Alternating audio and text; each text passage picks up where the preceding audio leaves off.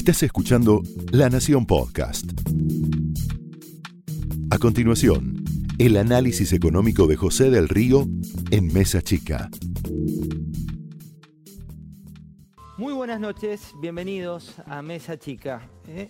Una semana de muchísima información. Tenemos para contarte todo lo que ocurrió en estos últimos días, eh, sobre todo en esas pasos de tiempos turbulentos dentro del gobierno. Te cuento una infidencia. Siempre en las elecciones uno empieza a recibir información de ambos bandos. Empezás a recibir información del oficialismo e información de la oposición.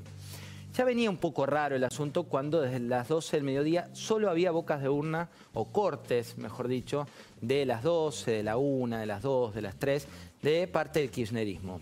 Por parte del oficialismo no había data certera de qué era lo que venía ocurriendo y ahí se conjeturaba que tenía que ver con parte de la estrategia electoral donde siempre viene ocurriendo en las últimas elecciones, el kirchnerismo festejaba un triunfo de antemano y luego, con el trajín de los datos, se daba vuelta un poco la taba. Eso ocurrió también cuando estábamos en la transmisión de La Nación Más, cuando en conferencia de prensa el propio jefe de gabinete, Marcos Peña, dijo que esperaba un resultado parejo, un resultado que había sido una buena elección. Minutos después, vía WhatsApp, uno de los hombres de mayor confianza de la gobernadora María Eugenia Vidal ratificaba lo que era un secreto a voces. La frase que había utilizado a esa altura de la tarde era que directamente lo que ocurría en la provincia de Buenos Aires era una tragedia para el oficialismo. Ese calificativo no es mío, sino que tiene que ver con lo que decía una fuente muy cercana al oficialismo en la provincia de Buenos Aires. Los números habían superado todo tipo de encuestas, los números habían superado todo tipo de proyección, los números empezaron a circular de una manera tal que todavía eran extraoficiales. Pero ¿qué pasó? ¿Cuál fue el detrás de escena? Hoy surgieron infinidad de teorías conspirativas, una que tenía que ver con que Smartmatic era una empresa venezolana y que los rusos... La verdad es que desde el propio oficialismo se encargaron de desmentir que eso haya ocurrido. De hecho, las propias mesas, testigos, como se llama habitualmente, ratificaban el resultado que estaba en las urnas. ¿Qué fue lo que no se vio? Mira, y te voy a mostrar un tuit. El tuit es de Nassim Taleb. Vos me dirás, ¿quién es Nassim Taleb? Y lo vas a tener por allí. Nassim Taleb es el autor de un libro, un bestseller en economía que se llama El cisne negro. ¿Qué es el cisne negro en el factor de la economía? Cuando hay una sorpresa. Cuando todo lo que se está viendo tiene que ver con un camino, con un sendero y de golpe un factor que no se esperaba aparece de manera disruptiva. ¿Qué tuiteó el autor de Cisne Negro? Te repito, este bestseller a nivel internacional que tiene que ver con los grandes fenómenos sorpresivos que ocurren. Empezó a preguntar data, por razones obvias, dice, del Merval. ¿Qué es el Merval? El mercado de valores. Y surgieron los mercados, los mercados como una entelequia a las que le habló el presidente de la Nación, Mauricio Macri, ayer, poco después de la derrota. Veamos qué es lo que decía Mauricio Macri y después te voy a contar qué fue lo que pasó minutos después. Lamentablemente hoy hemos tenido un día muy malo, muy malo. Hoy estamos más pobres que antes de las PASO. Los votos que no nos acompañaron representan una bronca, bronca acumulada de todo el proceso duro económico que hemos tenido que recorrer estos últimos tres años y medio. Si se confirmase que el kirchnerismo gana la elección en octubre o en noviembre, el problema va a estar. Esto es solamente una muestra de lo que va a pasar. Este problema va a estar. O sea, lo que marca esto es, por el pasado, hay un montón de gente que decide que no deja su em, dinero en este país. La alternativa kirchnerista no tiene credibilidad en el mundo. Y hubo mucha información, mucha información, una que tiene que ver con el dólar. Fíjate la fiebre del dólar, este dato que tenés allí que tiene que ver con los últimos años, con los últimos meses. Y hay una estrategia electoral está muy pero muy clara, que es que cada vez que aparece el dólar, los argentinos empezamos a ver otra película.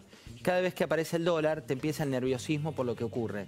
De ahí el nerviosismo por parte del gobierno nacional y también del presidente de esta figura del dólar como una figura demasiado, demasiado volátil. También la otra cuestión que volvió a aparecer es el riesgo país. Todas variantes que son lejanas, en definitiva, para el común, para el devenir de los argentinos, que tiene que ver con lo que ven los mercados de nuestro país. Y por eso el riesgo país siguió subiendo después de la elección. Pero ¿qué se esperaba por parte del presidente ayer? Se esperaba que en lugar de hablarle a los mercados, en lugar de hablar al Fondo Monetario Internacional, en lugar de hablar concretamente a aquellas variables financieras que le habían dado un espaldarazo en el inicio y un, fuerte retroceso cuando se conoció el resultado, le hablara a los argentinos. Hace tiempo te vengo contando la economía del metro cuadrado, una variable de la que insistimos mucho aquí en Mesa Chica y que tiene que ver cómo está tu economía. ¿Y qué fue lo que se vio en las urnas? En la provincia de Buenos Aires. La candidata por lejos con mejor imagen del oficialismo, la candidata por lejos con una gestión muy valorada por los bonaerenses, tuvo un retroceso en las urnas totalmente inesperado. ¿Y por qué? Porque cuando te metes en lo profundo en la economía de la provincia de Buenos Aires, mucha, pero mucha gente la pasó mal. ¿Y en qué lo ves? Lo ves en que 40% de las industrias a nivel país están radicadas en la provincia de Buenos Aires lo ves que las tasas de las que te vengo hablando hace mucho tiempo, que están en niveles récord, lo que provocaron es que esas pymes sufrieran una situación muy compleja. 8 de cada 10 industrias en la provincia de Buenos Aires son pymes. 8 de cada 10 industrias son las que tuvieron el mayor retroceso en la actividad económica durante el último tiempo. Y hay otra variable, la que empezó a hablar el oficialismo, y también empezó a hablar la oposición, que tiene que ver con una frase. Vamos a ir a, Beatriz Arlo. Beatriz Arlo que habló de las capas medias y después te voy a contar qué es lo que pasa detrás de ese entramado.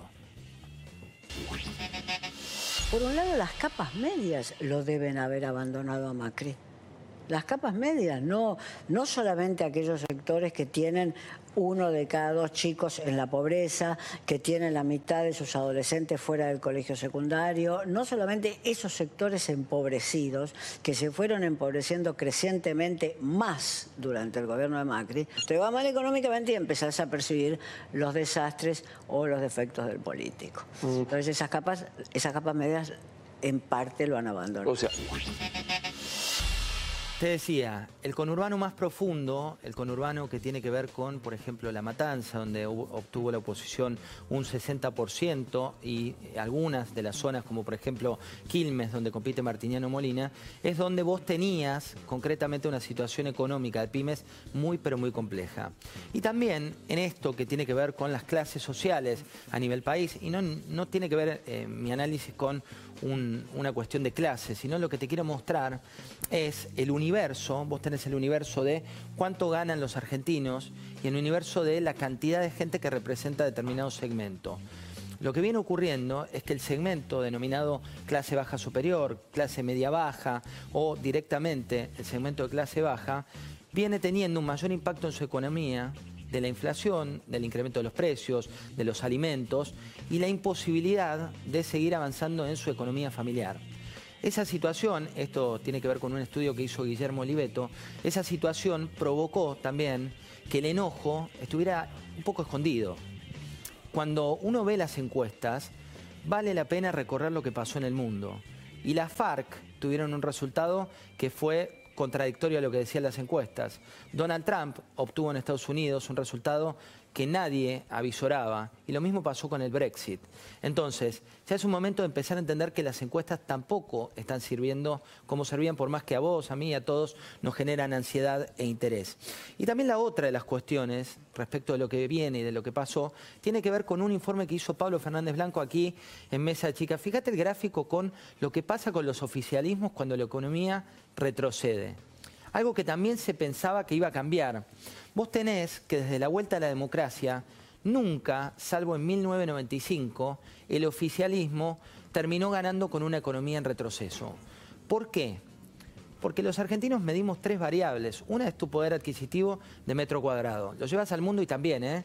La gente que mira al momento de votar, si le está haciendo mejor, si le está haciendo peor, si tiene posibilidad de progreso, si tiene capacidad de pago. ¿Y qué pasó también en en la época de 1995, que es la única excepción, pleno efecto tequila, que ganó Carlos Menem. Ahí lo que ocurrió, y que te digo es la, excepción a la regla, lo que había ocurrido es que el factor era exógeno. En este caso el factor fue local y la inflación también es una variable que preocupa. Y por último tengo dos cuestiones para contarte respecto de lo que viene. Se viene una batería de medidas por parte del Gobierno Nacional que tienen que ver finalmente con la economía real Finalmente, con la economía real te hablo de un proyecto para la suba del mínimo no imponible del impuesto a las ganancias, moratoria a las pymes, un anticipo de aumento de jubilaciones, una situación que llevó hoy al gabinete a estar reunido y sobre todo a Marcos Peña junto a Nicolás Dujovne de 13 a 17, a Elisa Carrió a presentar un proyecto de ley, al titular de la FIP a hablar de la situación de aquellos que tienen complicaciones financieras, complicaciones tributarias. Y también para seguir de cerca, hay dos cuestiones que desvelan hoy a los argentinos. Una es el dólar no porque tengas, como veías ahí, capacidad de compra, porque la mayoría no tienen capacidad de compra, y no lo digo desde una cuestión subjetiva, sino desde una cuestión de datos, sino porque el dólar es la variable de los precios, los precios de los alimentos, los precios que se vuelcan y que ya hoy varias empresas anunciaron un aumento de los precios de alimentos de entre el 10 y el 15%. Las automotrices dijeron que no tenían precio para los autos y esa economía sin variables es la que urgentemente se tiene que corregir si se quiere llegar a una elección más competitiva. Y un dato más, octubre no solo se mide la presidencia, se mide el contralor del futuro gobierno gane eh, Alberto Fernández, gane Mauricio Macri, lo que tiene que ocurrir es que ambas cámaras tengan representación. Y lo que puede ocurrir, si se repite el resultado, es que algo que era medio amarillo y medio celeste se convierta solo en un color, que eso nunca, nunca es bueno para la democracia. Esto fue el análisis económico de José del Río en Mesa Chica, un podcast exclusivo de la Nación. Escucha todos los programas de La Nación Podcast en www.lanacion.com.ar. Suscríbete para no perderte ningún episodio. Estamos en Spotify, Apple Podcast, Google Podcast y en tu reproductor de podcast favorito. Seguí escuchando La Nación Podcast.